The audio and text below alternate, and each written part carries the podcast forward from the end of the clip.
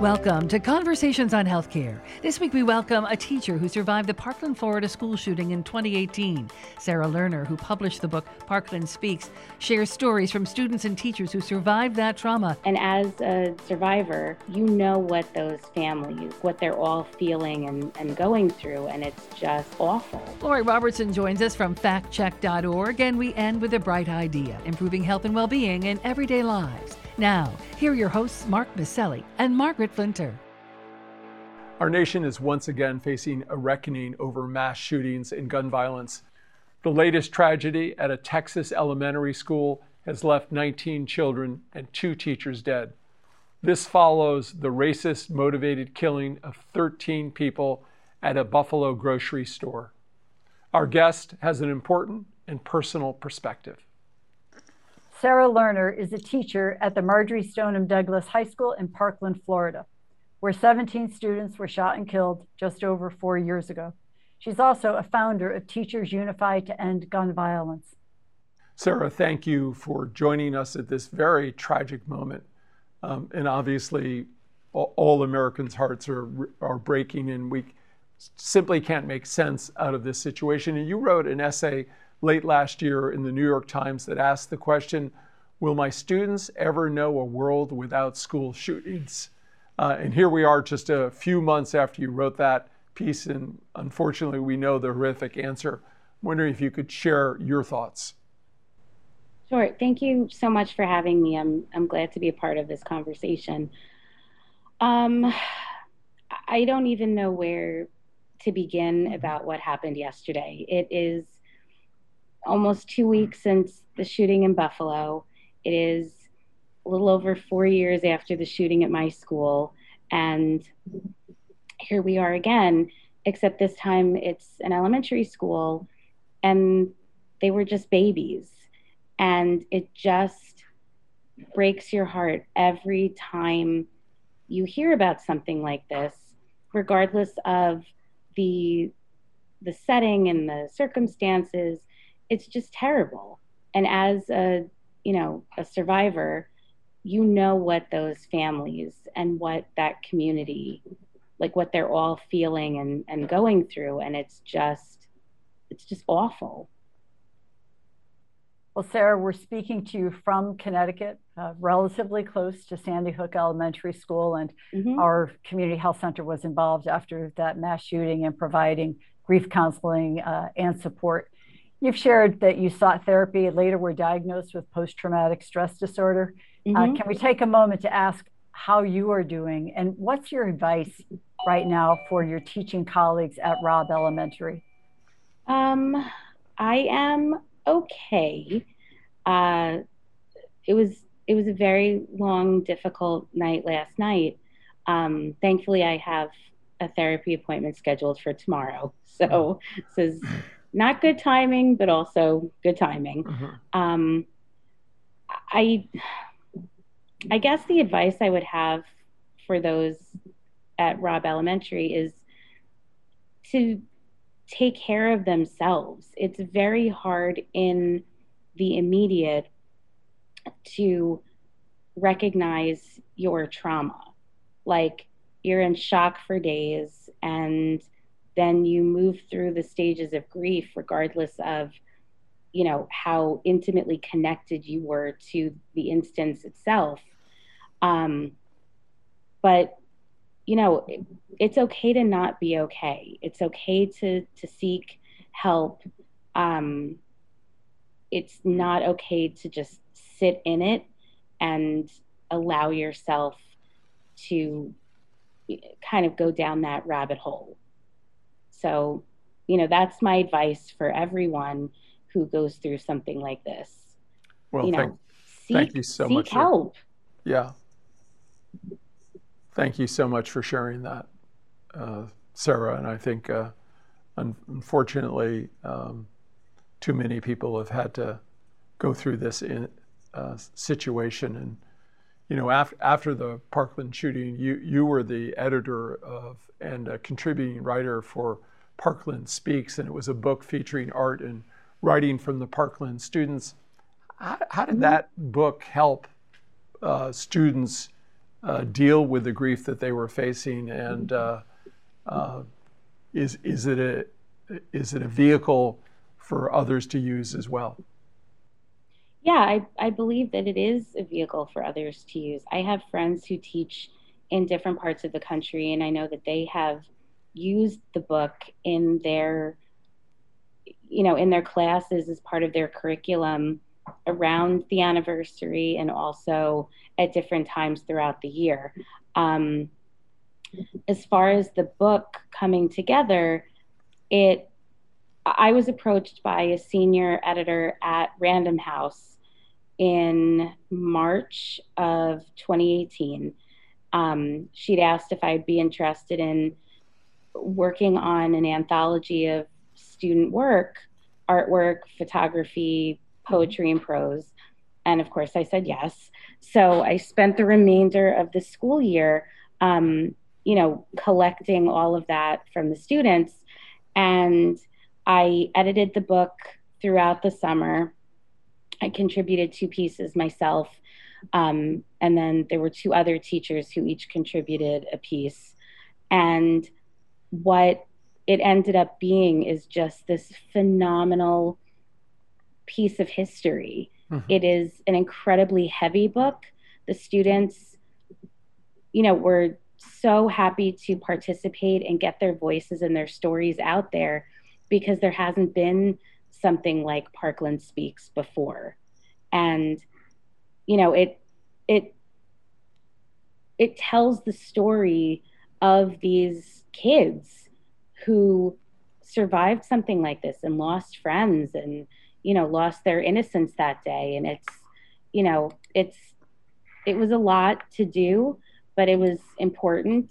And um you know I'm, I'm glad that people have responded well to it and you know are able to read it and use it and take away from it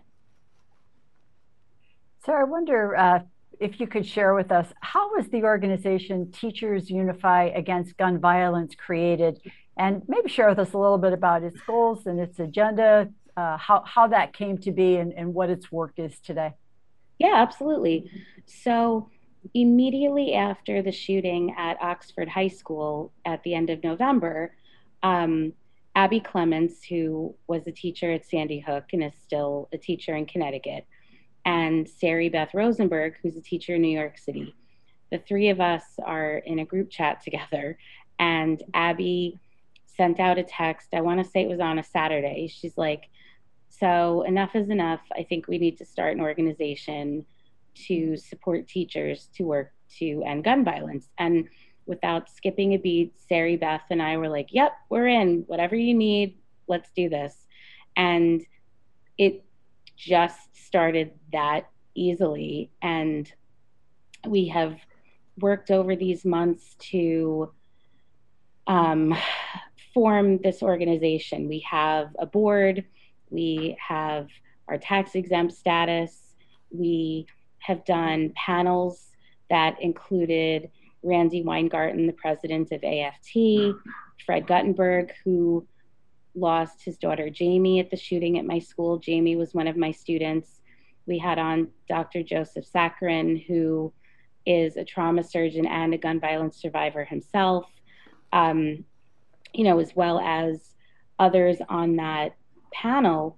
Um, you know, we are working to make communities and schools safer because we know it's not just school shootings or gun violence at school it's gun violence in communities of color.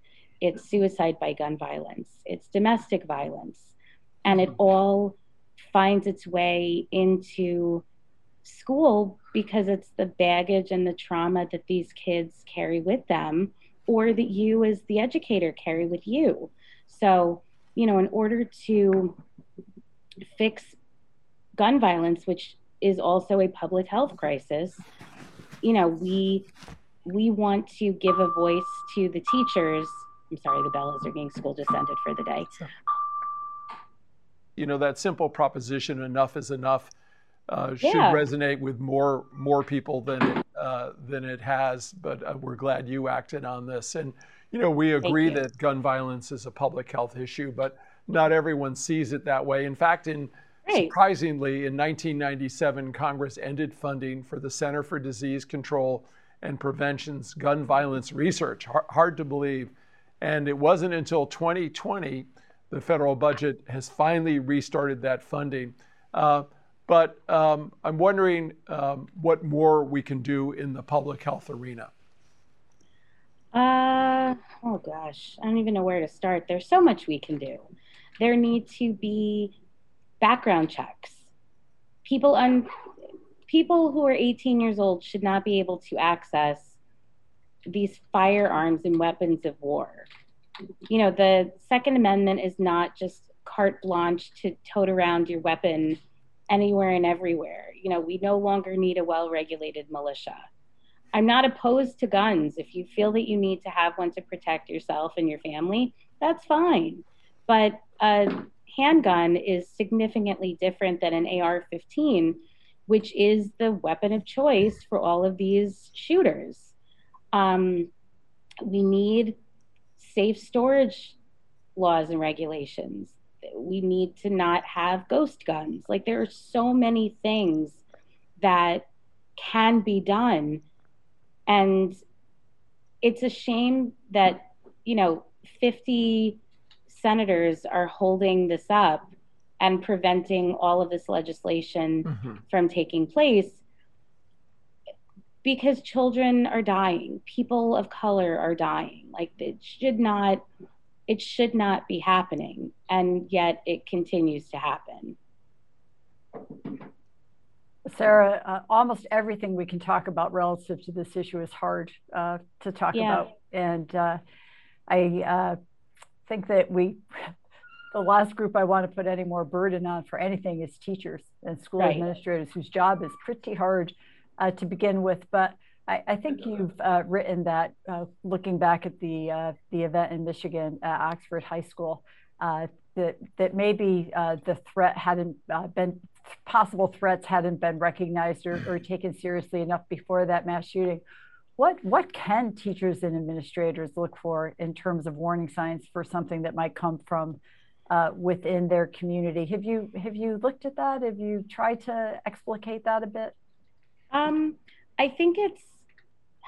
I mean, as an English teacher, I see like the students writing and you know we in the English world are privy to journal entries and essays and things that, you know, like a math teacher wouldn't be.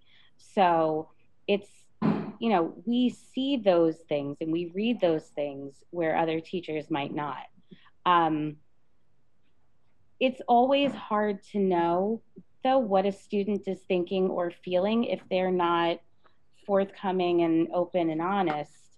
And you know share those things with you. So sometimes there aren't any warning signs. You know it's it's the last person you would expect. So you know if it's like the you know the saying if you see something say something. Mm-hmm. it's true. But sometimes you don't see things and there's nothing to say. Well that's, that's... so you know i hope that yeah. helps. And, and, Sarah, you know, uh, we see you in the classroom. Um, yes. You are obviously, uh, as an English teacher, listening to words and writings all the time, uh, taking the measurement of where students are. And, you know, behavioral health issues have, have loomed large, um, not only relating to tragic is- incidences like this, but certainly the pandemic itself has created a sense of isolation. I'm wondering what you're seeing uh, in terms of the how would you sort of describe the mental health status of the students that you're encountering? What, what what's what's the sense and feel uh, on the ground in a classroom? Um, so the students who are here on campus weren't students who were here that day. Like all mm-hmm. of those students have graduated. So, in spite of that, there's still this understanding of, you know, what a school shooting means. And, you know, we practice code red drills and we we do all of those things. I think when shootings have happened in years past when we've had um, when we had those you know 214 kids here we it was a much different feel in the immediate you know aftermath of those other instances now they get it but on like a tangential way mm-hmm. because they weren't actually here but they've been practicing these code red drills and you know lockdown drills for years because of what happened at our school.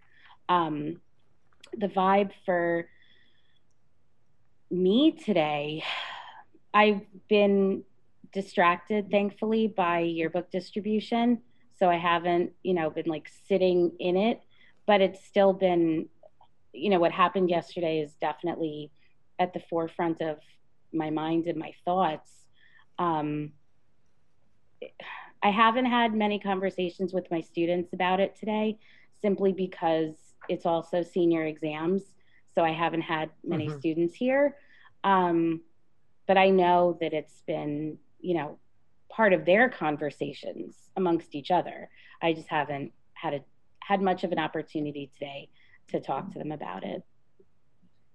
Well, Sarah, thank you for taking the time to join us. Thank you for sharing your reflections. Most of all, thank you for being a teacher every day. Thank you so much.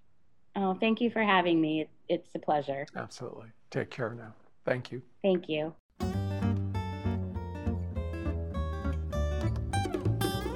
Conversations on Healthcare, we want our audience to be truly in the know when it comes to the facts about healthcare reform and policy. Lori Robertson is an award winning journalist and managing editor of FactCheck.org, a nonpartisan, nonprofit consumer advocate for voters that aim to reduce the level of deception in U.S. politics. Lori, what have you got for us this week?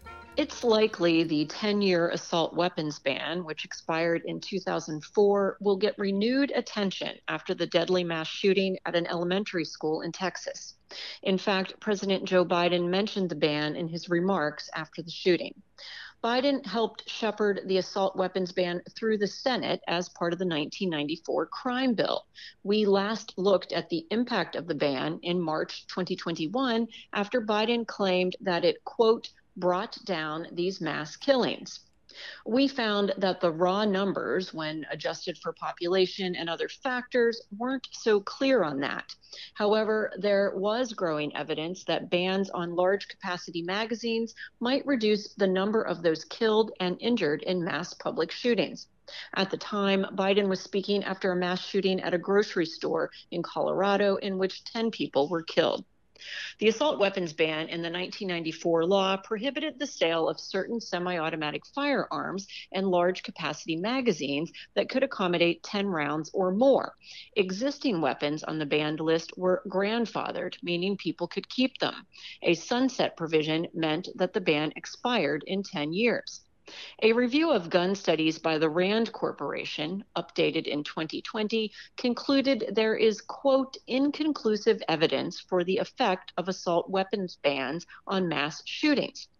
A RAND senior behavioral scientist who led the project told us he didn't think there were great studies yet to determine the effectiveness of the ban the research rand was able to review quote doesn't provide compelling evidence one way or the other he said but some emerging research about post ban trends may provide useful information. For instance, research published in 2019 in the journal Criminology and Public Policy found that after controlling for population growth, the assault weapons ban did not appear to have much of an effect on the number of mass public shootings, comparing a pre ban period with the 10 years the ban was in effect. But the researcher found the severity of mass public shootings, meaning the number killed and injured, had increased dramatically in the post ban period after 2004. Research published in the same journal in January 2020 concluded that assault weapons bans didn't appear to be associated with the frequency of fatal mass shootings. But state laws requiring handgun purchasers to obtain a license and state bans of large capacity magazines did show an association with reductions in fatal mass shootings. Other research published that month focused on the role of large capacity magazines. The author, Christopher S. Koper, Principal Fellow of George Mason University's Center for Evidence Based Crime Policy, concluded data on mass shootings suggest that large capacity magazine restrictions could, quote, potentially reduce mass shooting deaths by 11% to 15% and total victims shot in these incidents by one quarter, likely as upper bounds, end quote.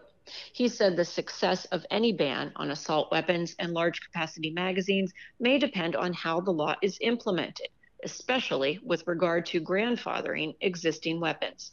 And that's my fact check for this week. I'm Lori Robertson, managing editor of factcheck.org. Factcheck.org is committed to factual accuracy from the country's major political players and is a project of the Annenberg Public Policy Center at the University of Pennsylvania. If you have a fact that you'd like checked, email us at chcradio.com. We'll have factcheck.org's Lori Robertson check it out for you here on Conversations on Healthcare.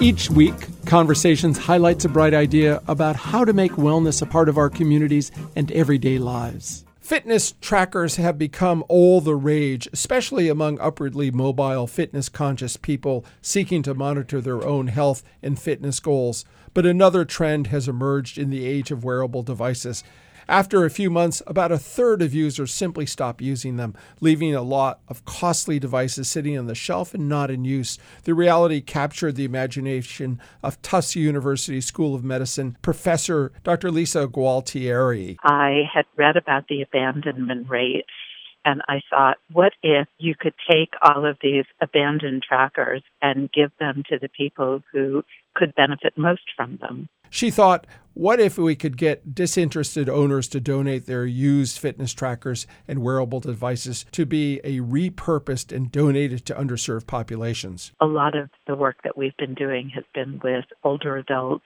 racial and ethnic minorities. For a lot of people, they're quite interested in owning one of these devices to help them increase their fitness. And for a lot of people, the cost is prohibitive. So I think that that's a barrier for a lot of people. So in 2015, she launched her nonprofit enterprise, Recycle Health, an online social media campaign to raise awareness for her program, which seeks donated wearable devices no longer in use to provide these expensive devices for free to those in need. She partnered with organizations working with low income adults in wellness programs and those with mental health issues, seniors in fall prevention programs, minorities, and veterans as well. Her goal is to start collecting vital data on the deployment of these devices and the impact they may be having on behavior change in vulnerable populations. What we do is talk to people about how active, how sedentary they are and coming up with a reasonable and achievable goal to helping them to see it as an educational process where they might start off with 2,000, 3,000 steps as their goal, but they know how to make that higher when they're ready to. So far, the numbers of donated devices have numbered in the low thousands. She's hoping to scale that number up significantly in the future and to expand their data collection on health outcomes for vulnerable populations who gain access to these wearables. Recycle Health, a simple repurposing of personalized wearables, providing these tools for free to vulnerable populations, empowering them to engage in activities that can improve their own health provide useful data on using these devices to improve population health. Now that's a bright idea. You've been listening to Conversations on Healthcare. I'm Mark Maselli. And I'm Margaret Flinter. Peace and health. Conversations on Healthcare is recorded at WESU at Wesleyan University, streaming live at chcradio.com, iTunes, or wherever you listen to podcasts. If you have comments, please email us at chcradio at ch1.com or find us on Facebook or Twitter. We love hearing from you. The show is brought to you by the Community Health Center.